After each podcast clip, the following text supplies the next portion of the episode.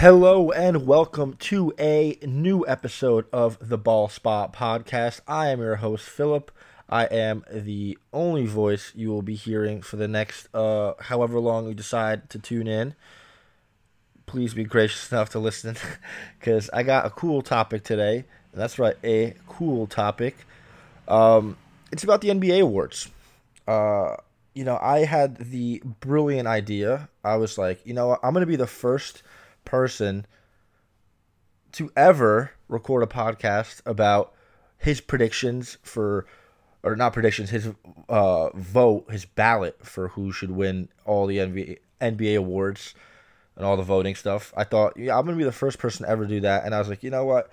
That's boring. That's been done a billion times before. Why not do something cool and new? I'm giving myself too much credit. It's really not that interesting. What I'm doing here is I'm just comparing my ballot to what was the actual ballot and agree and disagree. I feel like that's a little easier for us to run through. Overall, I thought a lot of the awards were in line with mine. You know, where you start doing the teams, the all NBA teams especially, is where it starts to get lost a little bit, but overall, they ended up being pretty good. The main awards I was pretty in line with for one of the first times where I'm in line with almost all the main awards. There's one that I'll disagree with. We'll get to that. But, yeah, why not start it with the MVP award ballot? The MVP award, obviously, everyone knows, went to Nikola Jokic. I'm going to go through the whole ballots and compare mine. The actual MVP ballot was Nikola Jokic first, Joel Embiid second, Steph Curry 3, Giannis Antetokounmpo 4, Chris Paul 5. And I have one big discrepancy there. My ballot, similar top three, my order was Jokic, Curry, Embiid. I had Curry second, Jokic third, Giannis fourth as well. And my fifth was not Chris Paul. That's where they lost me big time. The quote-unquote narrative stuff is where Chris Paul won out a lot, but we'll get there. I mean, Jokic was an easy pick. Pretty much statistically was far and away number one. Randle was far away number one in most of the catch-alls and the advanced stats. And as Zach LaVine would say, your vorps and your morps and your schwarps. Far and away number one in Raptors. Raptor War and number one in EPM, BPM, VORP, all that stuff is far and away number one. Jokic totally deserved it.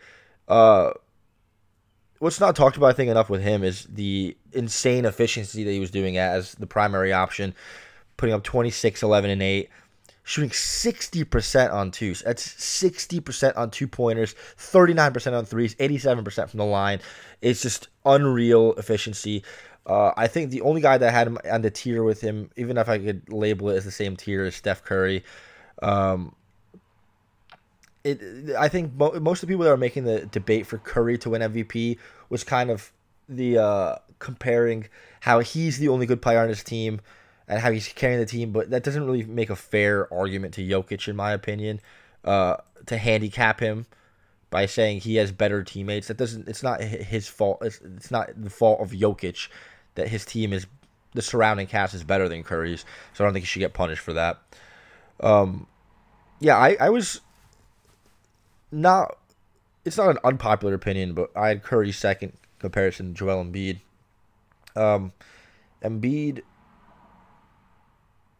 well, I think it's close. I think it was close.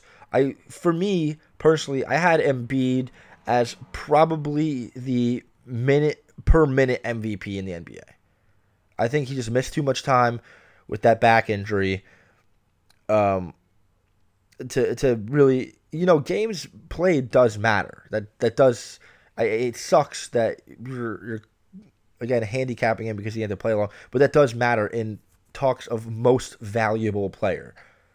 Playtime is a big... You can't be valuable if you're not playing. That's a big portion of the value. So I had to give it to him. Curry this season was just unreal, though. I mean, I need to highlight Curry. I'm a Curry apologist. It's hard for me to criticize the guy. based on anything he does, because everything he does is just so spectacular.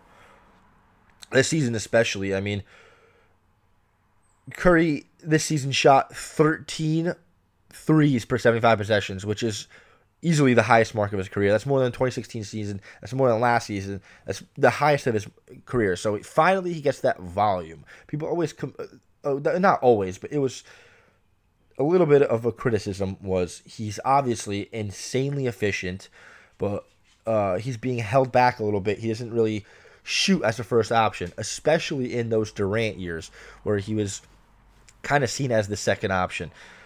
His per game, 32 points per game, ended up being the scoring leader in the NBA. What's impressive is the shooting splits that he's doing that on. 57% on twos for a 6'2", unathletic by NBA standards guard.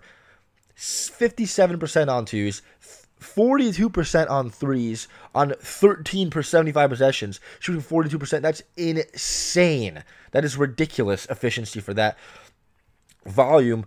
92% from the line, the best free throw shooter in NBA history. Curry was just insane this year. That last month of the season was just a marvel. It didn't make sense. It was stupid. It was not things that human beings should be able to do on a basketball court. And Steph Curry did it because why not? He's one of the best players in NBA history.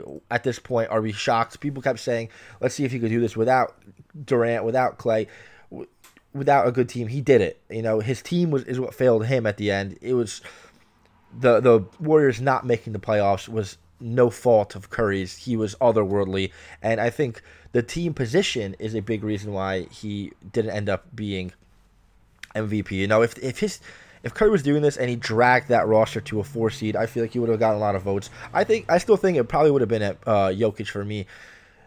But I think there's a realistic chance Curry could have won if his supporting cast was a little bit better. But nonetheless, it obviously wasn't better because that supporting cast was pretty subpar in standards to what we expect with the Warriors, at least. I mean, that offense alone was 15 points better per 100 possessions when Curry was on the floor. That's not the net rating. That's the offense. The offensive rating of the Warriors drops by 15 points per 100 possessions when Curry is not on the floor. That is just an insane difference in offensive efficiency. It's clear that the team was lost on offense without him. I mean, you're looking for shot creation from Jordan Poole and Kent Bazemore, Kelly Oubre when Curry wasn't on the floor. That's really not gonna make that much of a difference for that team. So yeah, I had Jokic 1, Curry 2, Embiid 3. Embiid, I should probably go over. I mean, like I said, he only played 51 games. He might be my possession by possession or per minute per whatever MVP if he played the adequate amount of games. You know, if he played a full season, Jokic didn't miss a game. That's definitely in his favor. Embiid had career highs in every on his percentages on every, you know, 2-pointers, 3-pointers, free throw percentage, all career highs for him. His efficiency's up on higher volume. He's improving every year, and he's already proven that he's one of the best players in the NBA already. You saw from these playoffs, you know, despite his team getting eliminated before the conference finals, that wasn't a fault to his. I mean, the team just implodes when Embiid is not on the floor. He's firmly putting himself into that conversation as one of the 5 best players in the NBA right now, which in the depth that is right now is a ridiculous feat. He was number 3. Giannis was pretty firmly at number 4. I mean, I don't really need to go too much into him. I'll probably explain a little bit more in the All-NBA ratings. He was my 4th. He's probably everyone's 4th at this point. And number 5 is where it really lost me. It's Chris Paul at number 5 in MVP voting. I get the Suns were the 2nd seed, but I feel like they're attributing too much to Chris Paul instead of just the team overall improving. I mean, there's a huge jump in DeAndre Ayton and Mikal Bridges' performance, how good they are as players. They both became much better players this year than they were last year. Devin Booker's improved. They've added a better supporting cast around the team. Too many people are looking at the roster saying, hey, the the biggest change between last year and this year with the Suns was Chris Paul. So therefore, Chris Paul is the MVP. Voting him as number one for MVP is stupid. That's dumb. It's very uninformed. It's a giveaway. It's a pretty clear giveaway that you haven't watched the Suns last year, and you don't watch enough of basketball this year to make, and I hate to be that guy, you don't watch more basketball. The film says he's not the MVP, the statistics say he's not the MVP, and people who are informed on the topic of basketball say he's not the MVP. Putting him even fifth, I think, is a massive stretch. People putting him as number one is just ridiculous. I think that's so uninformed and counterproductive to what we actually are meant to vote for. Thankfully, most respectable ballot holders didn't actually vote him. He made his way to number five, which I thought was a stretch. My number five pick was between three guys, none of which have the initials CP. None of them are Suns players. My three fighting for that last spot were Luka Doncic, Damian Lillard, and Rudy Gobert. And I know the subject of Rudy Gobert is very touchy since the playoffs. But ultimately, and I understand it's not popular, I ended up going with Gobert as my last MVP choice. And let me explain myself. I know it hasn't aged well, and bear with me because this is based on the regular season. If we're talking about value that a player adds to their team, I think Rudy Gobert was amongst the top five in the league last year. It's close. It's very close, I think. Doncic and Lillard are scarily close to each other in terms of how I ranked them, and it was very hard having to choose one of them for the All-NBA first team. Both those guys are insanely good and insanely valuable to the team, especially considering both those teams are offensive engines. It was hard for me to have to make this decision, but I went with Embiid because he is that anchor on a defense, on the third best defense in the league, and he's far and away the reason why that defense is so sufficient. I mean, they guard the perimeter well, and they have to rely so much on Rudy Gobert to fill in that role in the middle, to stop shots at the rim. I mean, they're so good at guarding on the rim. He's the best rim protector in the league, far and away, number one. And he's broken all of these records, the statistical records as a defender this year. It's no surprise he's my defensive player of the year too. It's pretty obvious if he's number five on my MVP ballot. The Jazz were the best team in the league this year, and Rudy Gobert was the best player on the best team in the league this year. Some people, not in the playoff, in the regular season, he was. In the regular season, that was the case for me. That's my MVP ballot. Number one, Jokic. Number two, Curry. Number three, Embiid. Number four, Giannis. And number five, Gobert. And please feel free to rip me to shreds on the Gobert thing. I'm cool with it. I'll live. My All-NBA teams. I think it's easier to go by position just because it's split by position. So rather than going all first team, all second team, all third team, and go all first team guards, all second team guards, all third team guards, and then do that with the forwards and the centers, and yeah, that's the easiest for me.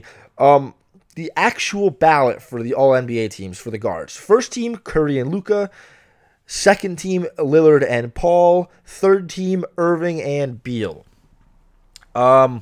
My ballot that I don't actually have, first team guards, Curry and Lillard, second team, Luka and Kyrie, third team, CP3 and Trae Young. And I need to clarify this too, that these were my picks before the playoffs started. These were my, just solely based on the regular season, and I'm a Trae Young truther throughout that. I had him for the All-Star team, despite most not. I had him for despite him not making it. And I had him on the All-NBA team despite him also not making that.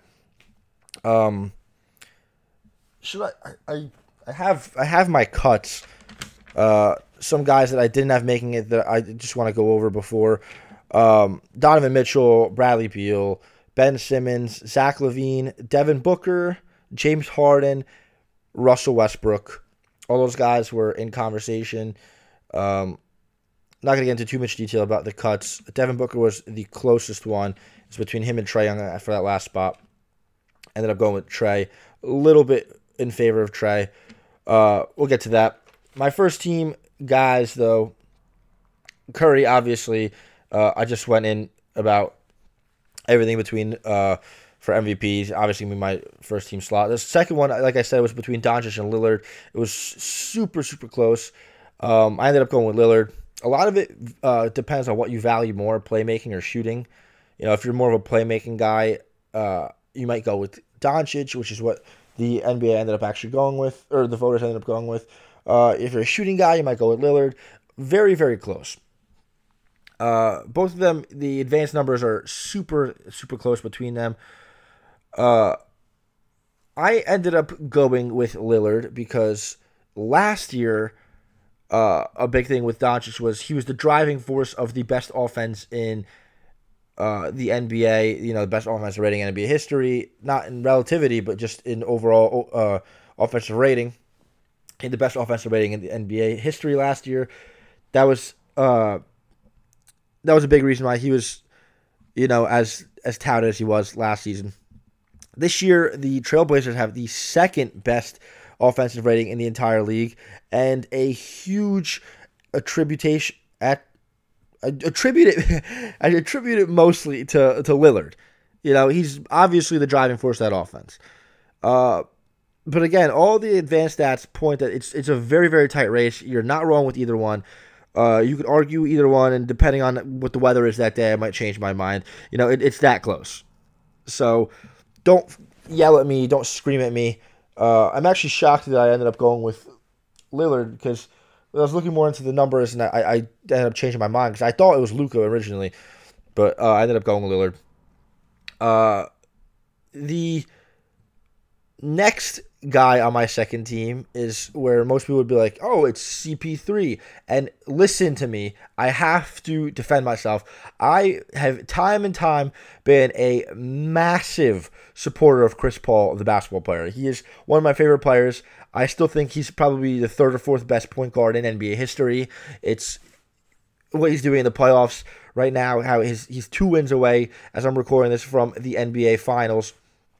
It is, without even playing in the conference finals too, what he's been doing all year is amazing. I cannot tout him enough. He's one of the best players, one of the 50 best players in NBA history easily. That's not the point here. This season, I think he's been overrated a little bit by some of the talking heads, more of a legacy thing. It's kind of the legacy of Chris Paul is finally catching up to him. People have disgraced him throughout his entire career, saying he's not a winning player and, you know, he can't do this in the playoffs.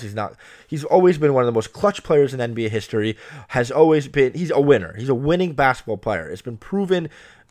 You can check his track record. He doesn't won a championship, but as far as winning basketball games, it's never been a fault of his own that he has not been winning basketball games.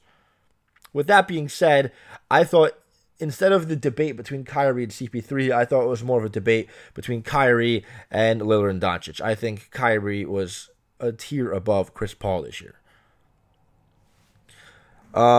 Many will probably quibble that the offense isn't necessarily good because of Kyrie Irving.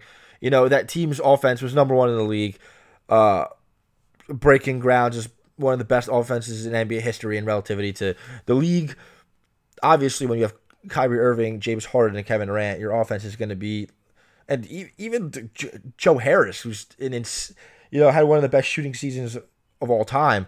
That's obviously, it's obvious that it's going to be a good offense. But looking more into the numbers is where things start to get increasingly favorable for Kyrie Irving, because people are going to say, the Nets, they had the best offensive rating in the league, 117.3. That's the number you want to think about right here because it matters. 117.3 was the best offensive rating in the league this year by the Brooklyn Nets. With Kyrie on the court, that offensive rating jumps to 121.3. Just with Kyrie on, it becomes way better than what it was already the best offensive rating in the NBA. If you're not impressed yet, hold on to your boots, because I got a number that'll really blow you off your seat. When Kyrie Irving is on, and Kevin Durant and James Harden are both off. Let me repeat that. Kyrie on, Harden and Durant both off the court. That offensive rating of the Brooklyn Nets is 119.9. Let me repeat that. 117.3 was the best offensive rating in the league, and that was by the Brooklyn Nets. With Kyrie on, Durant off, Harden off, that offensive rating is over 2 points better per 100 possessions. Kyrie Irving is an offensive enigma, and he's constantly been underrated. I mean, one of the best finishers for his size. Historically great catch-and-shoot three-point shooter. Could create his own shot better than 99% of NBA players. Kyrie Irving has been underrated consistently throughout this season. You know, realistically, I think the only actual debate between Kyrie Irving and Chris Paul was the games played. It's 54 for Kyrie and 70 for Chris Paul. You know, I give him that. It's that was really the only debate. And realistically, I thought overall, Kyrie Irving was just the better player this year. And those last two spots on the NBA third team were between the three guys I mentioned: Chris Paul, Trae Young, Devin Booker. And obviously, you guys know that I ended up picking, ended up cutting Devin Booker for the two. Chris Paul was my first selection for that team, mostly because defensively he was more impressive than the other two. You know, not quite the scoring, the same level of scoring for Chris Paul, but a superior playmaker to Devin Booker, a much better defender than Booker and Trae Young. The impact numbers, I just thought, you know, that's the spot he deserved. He deserved that All-NBA third team. That's where I felt very, very comfortable putting Chris Paul. And the last two spot was a real fight between Trae Young and Devin Booker. You know, it depends on what you really go for here. I just looked at the numbers. Trae Young was a better playmaker than Booker. Pretty much on identical usage and efficiency, almost identical scoring rates. You know, if we're comparing usage, scoring rates, efficiency, and they're all pretty much exactly the same, and Trae Young has a big step up in efficiency, in playmaking, I think that's where, you know, I have to lean Trae Young for the last spot. It's just... it's very, very close, and I feel bad because Devin Booker had a fantastic year. I'm always a big supporter of Devin Booker. Always thought he was capable of being the guy that he is right now. Never was on that boat that he's an empty stats kind of guy. Always knew he had this ability to be a very impactful player if given the correct supporting cast, and we see that right now with the Suns being just 2 wins away from the finals. Super impressed with Devin Booker. But ultimately, it's tough. It really is tough. You have 6 guards. And right now, I listed out Donovan Mitchell, didn't even get a mention. Ben Simmons, who, again, playoffs aside, had a fantastic regular season. What are the other guys? Zach LaVine was great. Insane step up this year. Bradley Beal, who ended up making the team. He wasn't on my ballot, but he was very, very close. James Harden would have 100% would have been that guy on one of the teams. Probably would have bounced Trae if not for games played. Russell Westbrook, I was not nearly as high on him, but you know he was. He is a guy that has to be mentioned up here. It's hard. Only six guys get it, so Devin Booker was my last cut. He ended up getting cut from the real team, too, as did Trae Young. And you can see both those guys being the best player on their respective team in the conference finals right now. It's, you know, maybe people have some regrets. And it's about the regular season, but looking back, you know, people might have some regrets. Now it's for the forwards.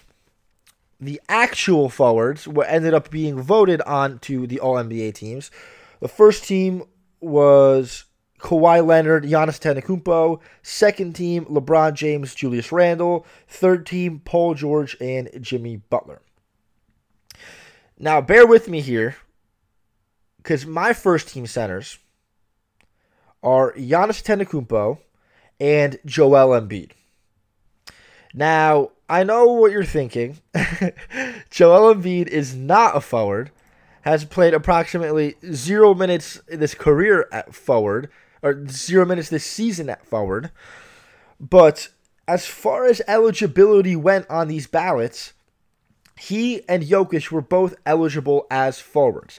And that sounds stupid, and it is pretty stupid, considering neither of them played power forward or forward at all. They were center exclusively. Because he was eligible, I worried more about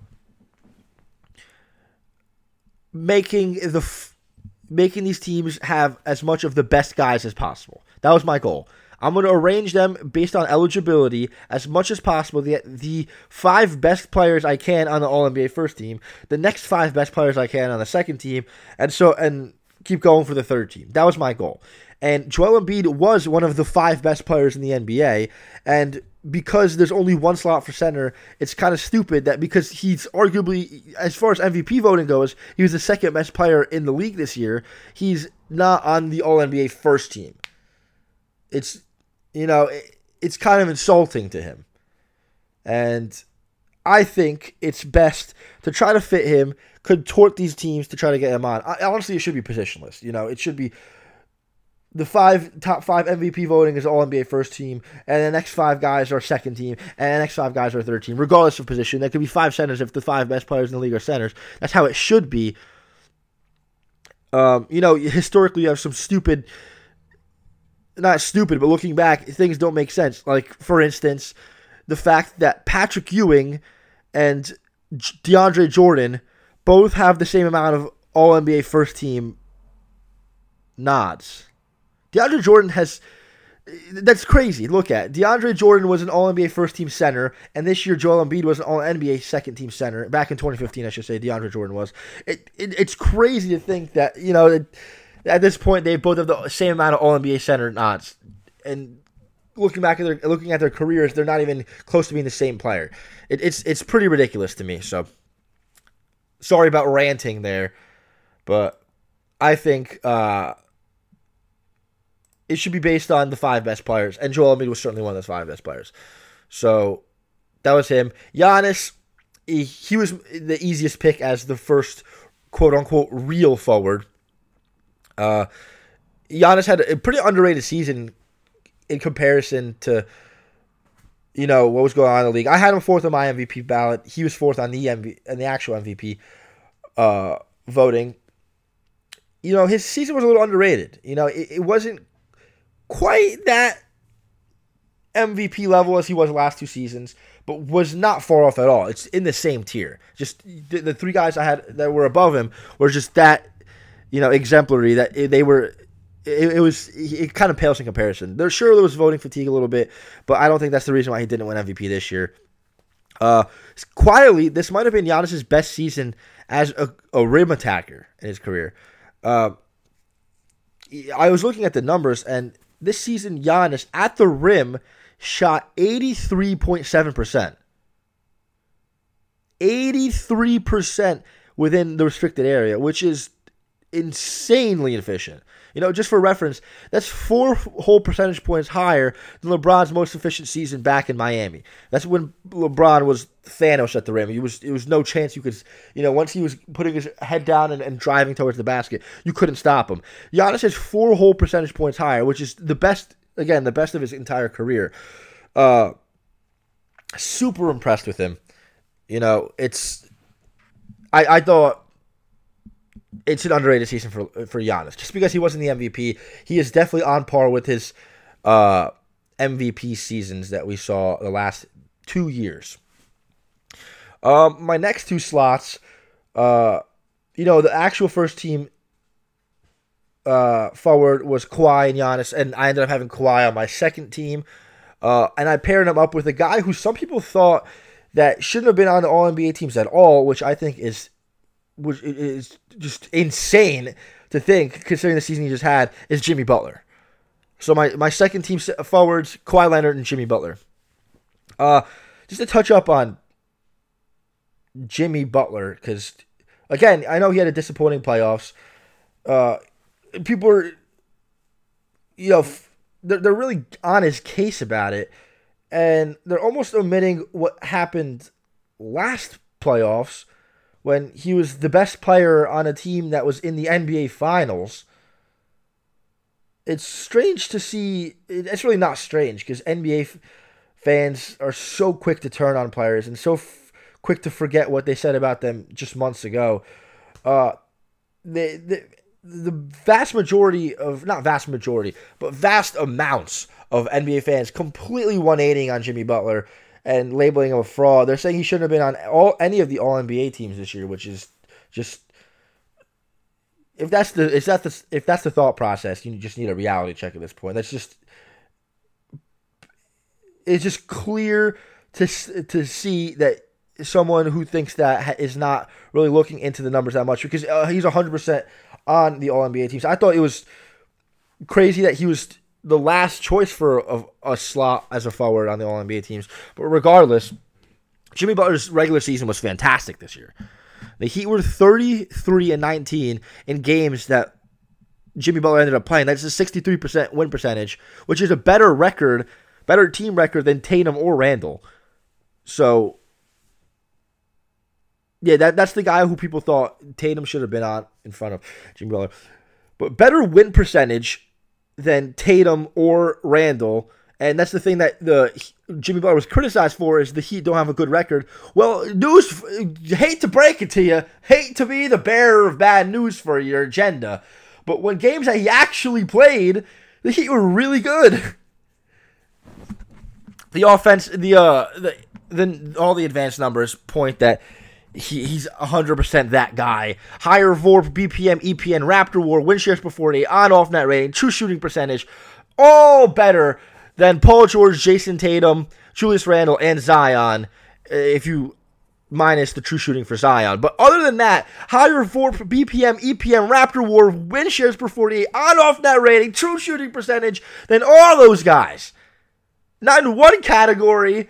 And not just all those categories against one guy, all those categories against all those guys, minus Zion with the true shooting. Come on. It's no coincidence that he's higher than all those guys and all that stuff. And it's not just the numbers. I know some people are rolling their eyes hearing the vorps and the schmorps and the morps. Butler was the best defender out of that entire group too. He was one of the best defenders in the league all season. He was an insanely good playmaker for his position. Over 7 assists per game from him. Gets to the line very, very well. Shot 72% at the rim, which is insanely good for, a 6'6 guard forward. It's an underrated season for Jimmy Butler. It's a sin to insist that he's not... It's unwarranted for him to be on this team. He had a fantastic season. I think he 100% deserves this All-NBA second team nod. That's it for me. I think his only omission, as, the only negatives here are he only played 52 games. But Kawhi played 54, and he was on the All-NBA first team. So I don't think that's that much of a thing. And, Jimmy Butler's shooting from outside the arc is not the best. But other than that, I thought he's an easy nod for second team. Kawhi Leonard was my other guy in the second team. Kawhi Leonard, he was the guy that was on par with his advanced stats with Jimmy Butler. He had a fantastic season, too. Again, he only played 54 games, but clearly that didn't affect voters considering he ended up making the All-NBA team. All-NBA first team. Another thing, too, with him is I was talking about Jimmy Butler shooting at the rim, but unbeknownst, Kawhi Leonard is even more impressive shooting at the rim. I said, 72% at the rim for Jimmy Butler. Kawhi Leonard is at 77.5% at the rim this year. Just insanely efficient.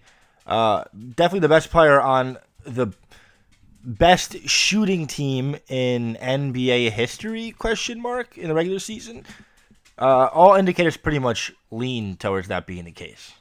But that's not even like the important part here. I mean, I'm talking about him having similar numbers finishing at the rim to prime LeBron James. You know, and it's something that's not really highlighted enough, I don't think. But Kawhi Leonard was easy. Jimmy Butler was easy. Those guys were two very easy spots for my second team. My third team, the last two slots came down to Tatum, Zion, Randle, LeBron, and Paul George. And it was hard because, you know, that's, what, five names in that list. I had to start getting picky, okay? My first omission ended up being LeBron. LeBron, similarly to a lot of players this year, minutes is what hurt him. Or minutes, games, all that stuff.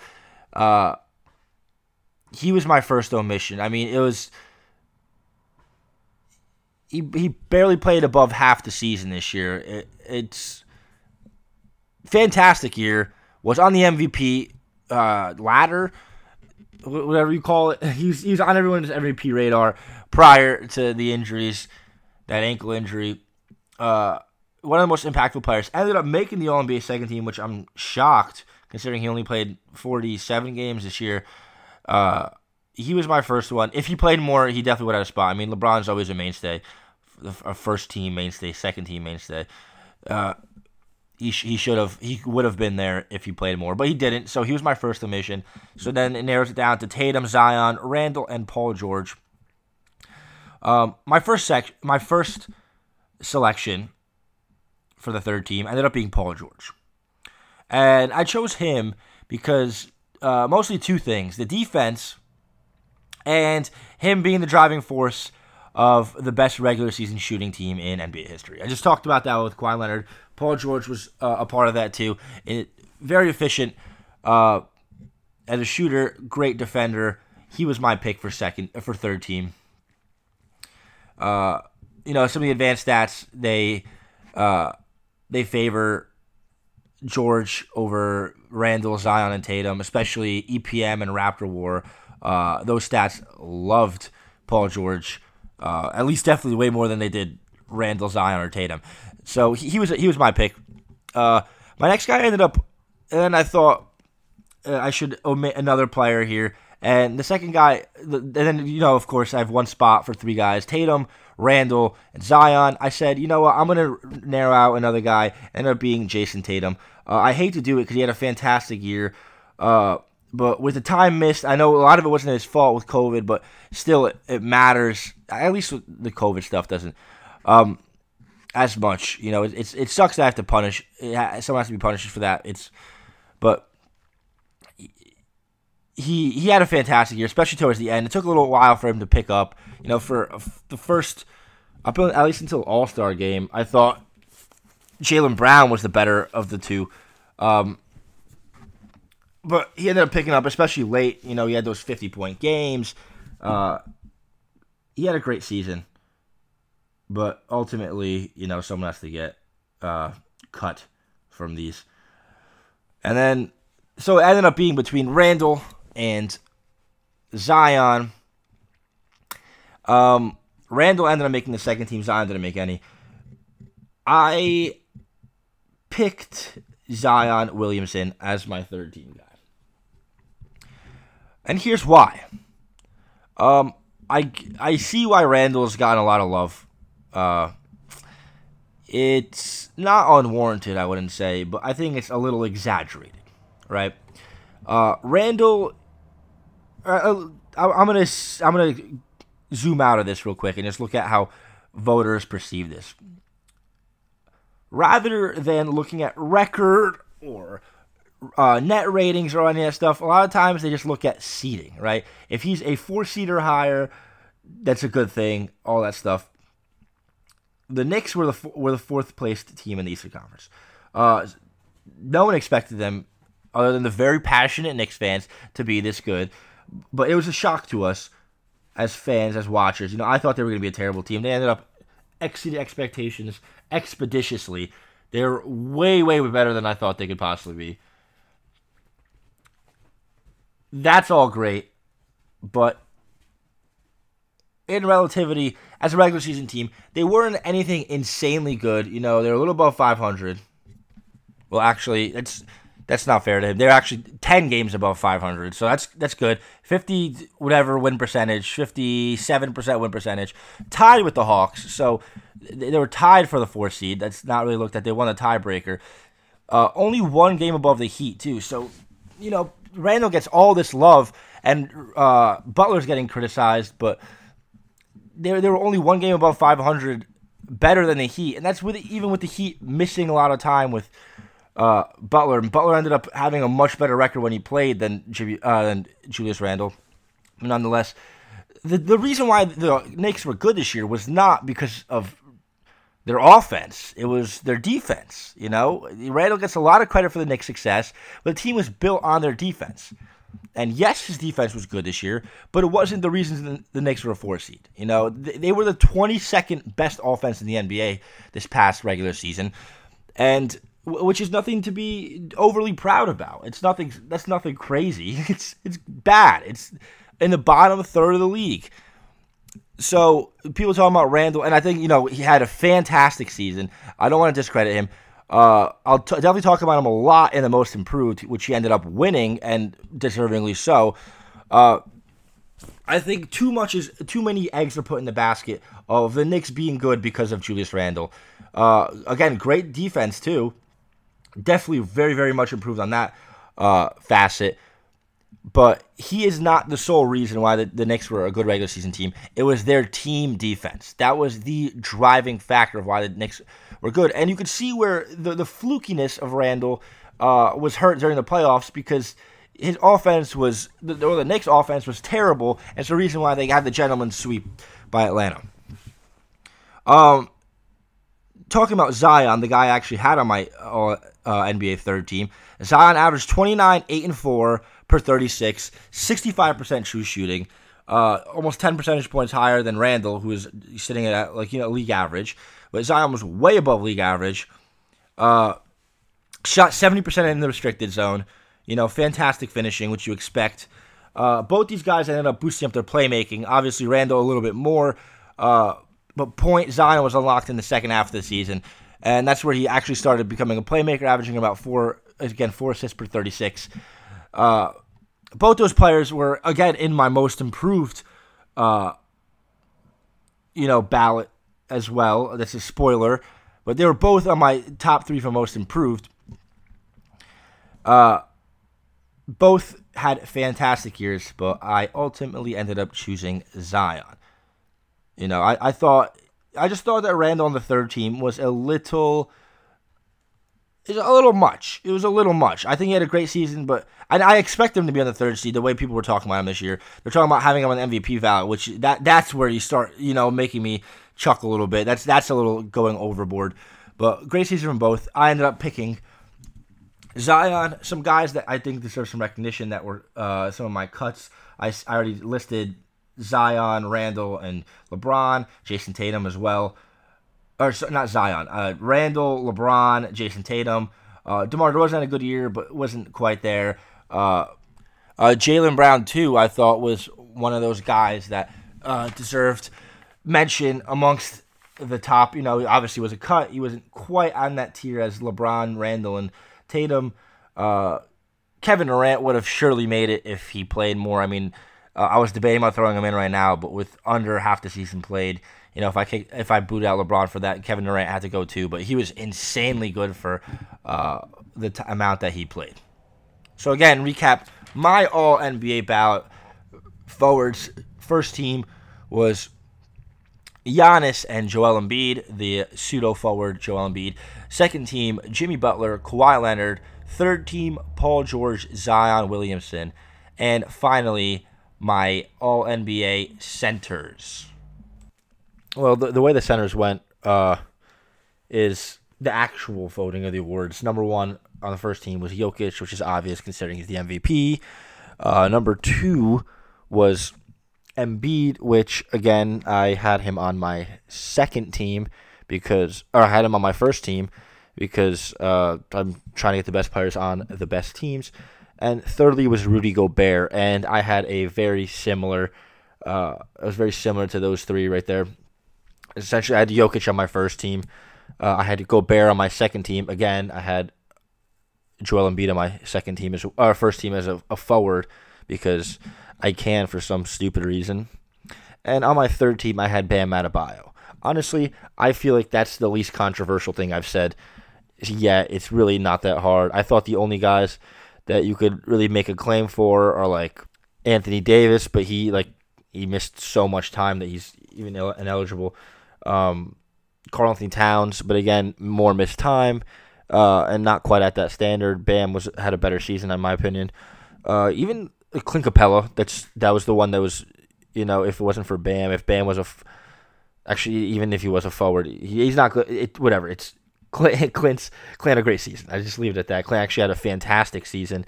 I mentioned him in an award later. And,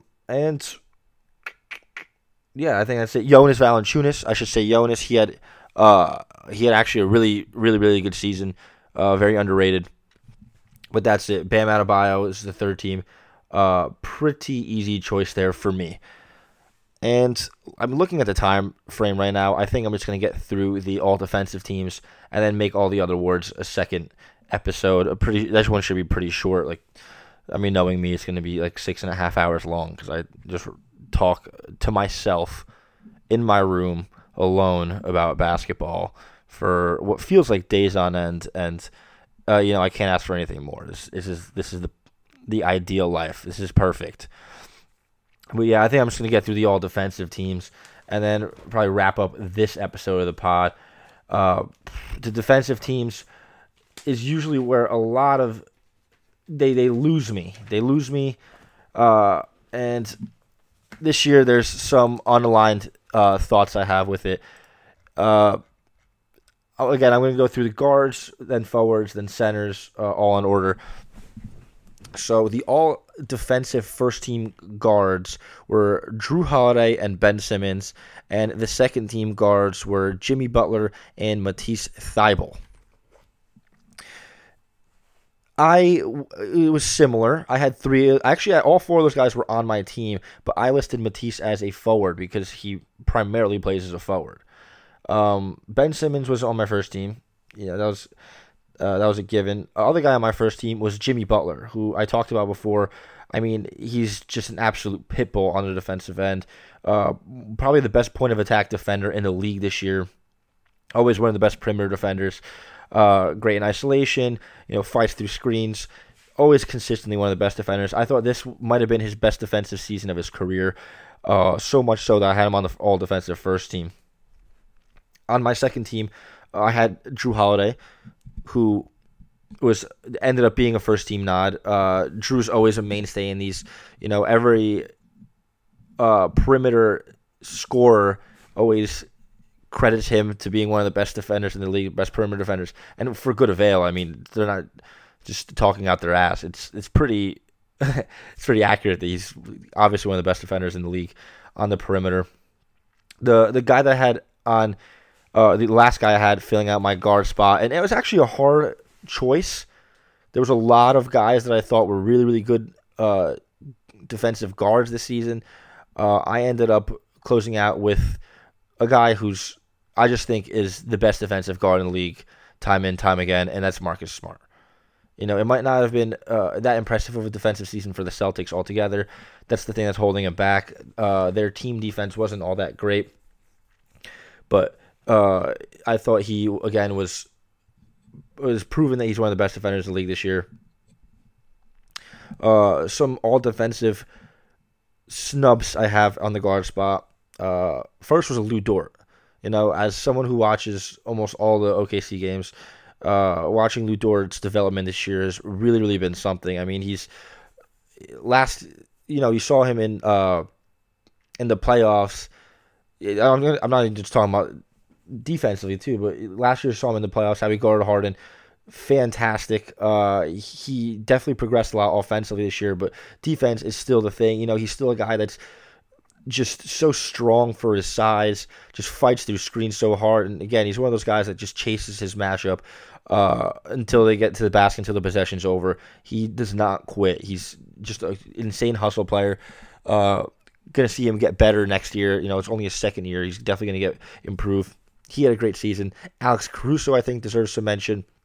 A kind of great under-the-radar season.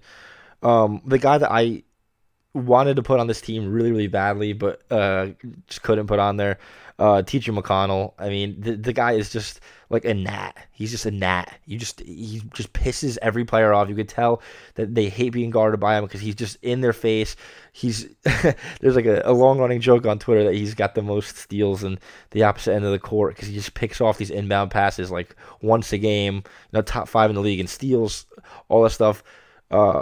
He's barely above 6 feet, and he's just a straight pest on the defensive end.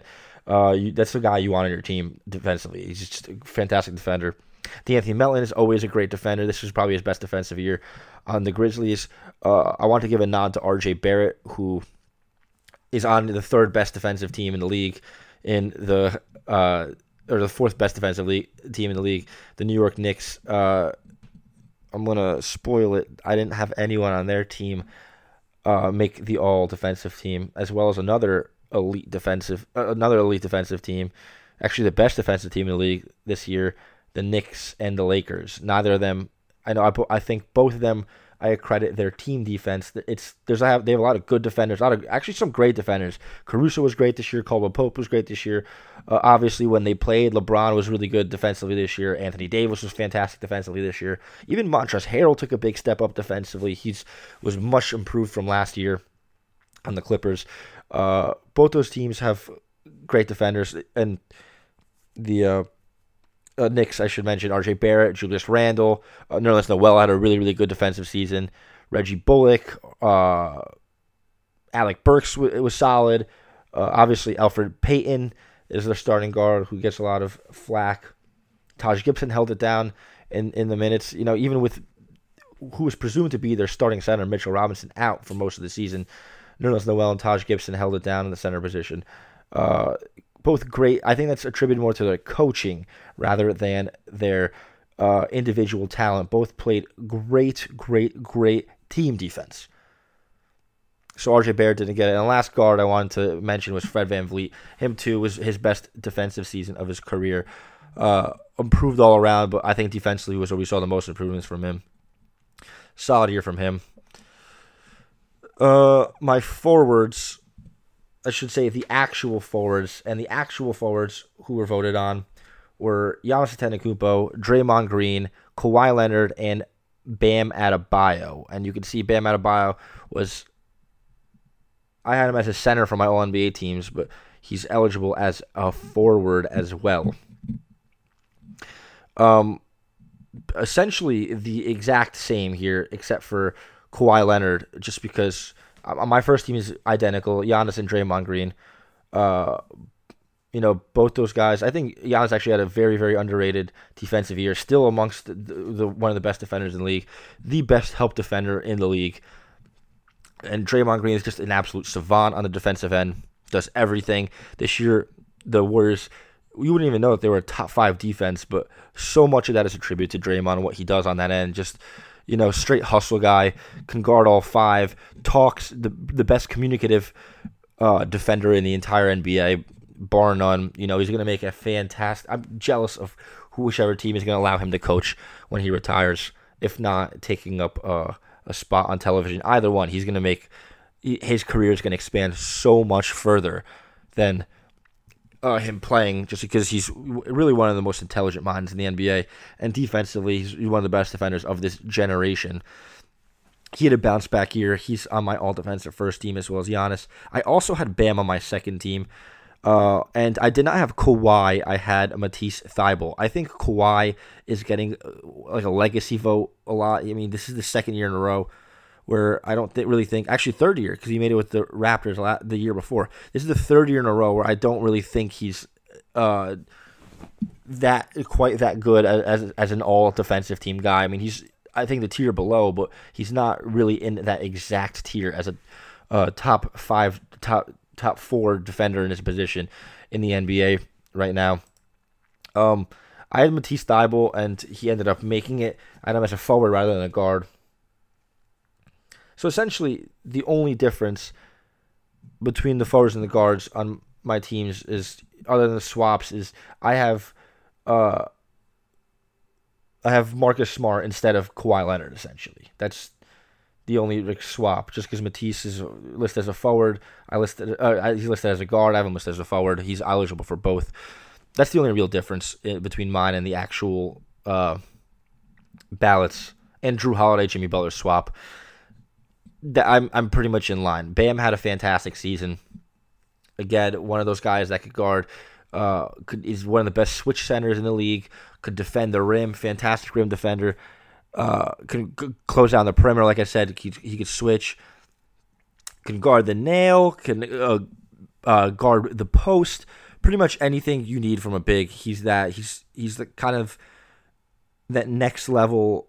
That next generation of the Swiss Army knife big man defender, you know, kind of taking the reins from Draymond. Draymond's not giving them up yet, obviously. He's all defensive first team and a defensive player of the year finalist this year. He's not giving up that spot. But Bam Adebayo is in that class of the Swiss Army knife big men who could try to guard all five. I don't think Bam's really as tight on forwards or on guards as Draymond is, but I think Bam's a better rim protector. But Draymond ultimately is still supreme in that category. Bam had a great year. Matisse Thybulle had a fantastic year. This guy's barely playing above 20 minutes per game and got voted to an all-defensive team. That's just how otherworldly of a defensive talent he is. I think Matisse Thybulle has the ability to be the best perimeter defender in the league and just be one of those generational guys, one of the guys that you think about in years to come. That wasn't ever like an all-star. It's hard to perceive him to be an all-star, an all-NBA guy, just because of his offensive limitability.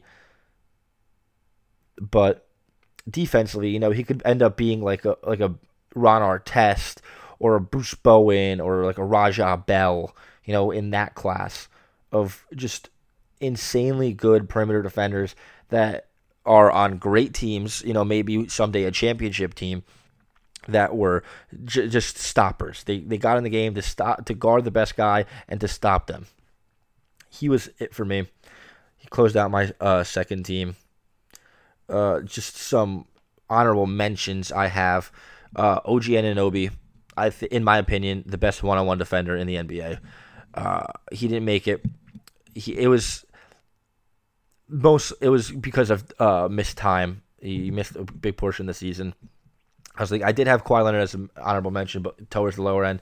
I had some other guys ahead of him, like Mikal Bridges. Again, just continues to get better. It just hit the arms that are longer than my average podcast episode, which says a lot. He's just so good at picking off the passing lane. He's so smart. He's a very good help defender. He could close down the perimeter really hard. He could switch, obviously, onto bigger defenders. He's not quite as strong to guard these bigger guys, the bigger, stronger forwards.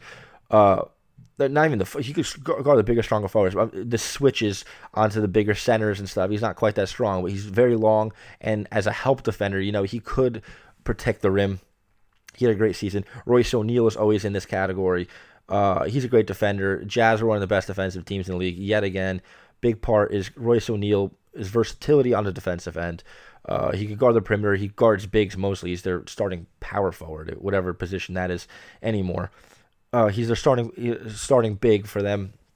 Has to guard a lot of bigs. Switches onto them, especially when Derek Favors gets on the court. Royce O'Neal was fantastic this year in the defensive end. Paul George as well. He's always up here. I thought it was a bit of a down year for him defensively. You know, his thing is he's always so good at fighting through screens and staying on his opponent, his man. He's still been doing that to a lesser level. The Clippers haven't been as good defensively this year, but Paul George and Kawhi are still up there. And lastly, Robert Covington, who is, again, a Swiss Army knife on defense. You know, could block, top five in steals, protect the rim, has to guard bigs, is strong, cuts off the passing lane, could guard, could switch. You know, you don't really want him guarding man-to-man, but really, really one of the best help defenders in the league, one of the best team defenders in the league. He was an honorable mention, but didn't make it. Just, you know, the team's defense hurts just because that team was second to last in the league in defense. It's just hard to name a guy to an all-defensive team with a team that bad. Lastly, I had, and yeah, to close out the all-defensive teams, I have my centers, and what ended up being the all-defensive centers were Rudy Gobert on first team, Joel Embiid on second, and I ended up matching that. Rudy Gobert was an easy pick. You know, I talked about him before. I mean, I had him in top five in MVP. He was far and away, for me, easily the defensive player of the year. I'll get to that in the next episode. But easily the defensive player of the year. He was number one for me. That was the easiest choice of any of the all-NBA team stuff, all-defensive team. Excuse me. The second team was hard. It was between three guys, and I ended up giving it to Joel Embiid. It was between Miles Turner, Clint Capella, and Joel Embiid, and I thought this race was insanely tight. First one I ended up cutting was Miles Turner, and it's for two reasons, really. I think Miles Turner, out of these guys, is the best rim protector out of the three. I mean, the blocks speak for themselves. He has the best opponent field goal percentage at the rim of the three by a decent margin. You know, just fantastic at blocking the rim. Is mobile, and you can switch on to people, on the smaller guys. Could guard the pick and roll well. I mean, he's the reason why Sabonis has to play power forward. Sabonis is supposed to be a big, but cannot protect the rim for his life. Miles Turner is that guy, one of the best rim protectors in the NBA. Could shoot his shooting. He's just the guy that I cannot wait to see anything. Well, it's not going to happen, but there's nothing I want to see more in the NBA than to see Miles Turner and Zion Williamson play alongside each other. It's just a dream of mine because I think it's the most perfect fit in that Zion could have. Everything about Miles Turner's basketball play, I really, really enjoy. Two things that hurt him. One, the injury, obviously. It's the defense is, or the games played is, it's been a consistent demerit for so many guys on these awards. I criticized so many before, and Miles Turner isn't. He's not exempt from this criticism. You know, he missed a lot of time. That hurts him. Secondly is the rebounding. You know, they say that all defense ends in rebounds. And quite frankly, Miles Turner is one of the worst. He's on the lower end of defensive rebounders on the center position, especially among starters. You know, that's never been a strong suit. Doesn't really box out too well. Is light, so he gets pushed around. But defensive rebounding is not a strong suit, and quite frankly, that matters a lot for defense. It's that you know that matters because it's part of defense. I'm really just. It's like I'm talking to a child. Defensive rebounding counts for defense. Let's just leave it at that. It's pretty obvious. I don't need to explain that. I don't need like you listeners are 5 years old. It's obvious that that's the case, and he's not very good at it. But other than that, he's a fantastic defender. I wanted him to be on this team, and I like Miles Turner a lot. I had him second on my on my defensive player of the year ballot 2 years ago. I do think he's a fantastic defender, but his criticisms have to be brought to light. I just think he's a little bit worse than these other two guys. And then it was between Joel Embiid and Clint Capella. Clint Capella had a surprisingly great year. You know, I didn't think that he was capable of being this good in Atlanta, but him and Trae are... Clint Capella's just been blessed to be with, to play alongside two of the best pick-and-roll guards in the league throughout his career, with James Harden first and now Trae Young. Well, Trae Young turned into this fantastic pick-and-roll guard. Yeah, that play seems almost unstoppable, especially in the playoffs, as you guys have noticed. It's Clint Capella is improved on both sides of the floor, but defensively, you know, he's been great defending the rim.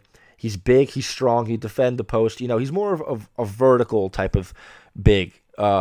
He's number one in rebounding in the league this year by a good margin, the best defensive rebounder in the league. Closes out those possessions, finishes the possessions with a rebound, which is huge. Great protecting the rim, I said. He could guard the post. He's very vertical, so he could jump high, grab boards, and get blocks. That's his strong suit. But ultimately, I ended up choosing Joel Embiid because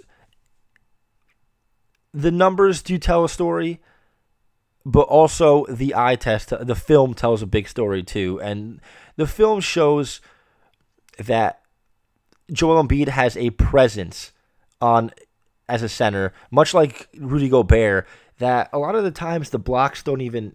It's not even about the blocks. It's just the amount of attempts at the rim just depletes when Joel Embiid's on the floor, much like Rudy Gobert, just because his presence as a big is so scary to smaller players that they don't even attempt their shots there. That's big for him. That's, you know, obviously huge for the Sixers, and this makes the Sixers have three players on both my ballot and the actual all-defensive teams, and I think deservedly so. I mean, even Danny Green was great defensively this year. Tobias Harris had a good season. But Joel Embiid, Matisse Thybulle, and Ben Simmons, I think, were amongst the top 10 defenders in the league this year. And I think all three of them deserve to make these teams. Oh, an hour in, I didn't even get to talk about all the other awards, such as, you know, Defensive Player, Most Improved, Sixth Man, Coach of the Year, Rookie of the Year, and all the rookie teams. It doesn't make sense to elongate this episode. No one wants to listen to me talk for an hour and a half, an hour 45 minutes, or whatever. I'm gonna cut this one here. Probably record another one in the coming days. Who knows with me? I mean, my schedule's so wonky with this. I'm just glad to record another episode. It feels good to finally get back on the mic. Take these long breaks. It's just a lack of, you know, drive with it. Sometimes it's just hard to find the effort to record one of these podcasts alone. Going to try to get guests soon. Big goal of mine is to try to get other voices. No one wants to... trust me, no one wants to hear me talk by myself for however many episodes I make this podcast. That'll change soon. But once again, thank you, everyone who listens, anyone who's gotten to this point. Appreciate it greatly. New episode, and I say that every time, coming soon. But this one, I promise, I have some unfinished business with all my NBA awards. I'll be back soon. Thanks for listening. See you soon.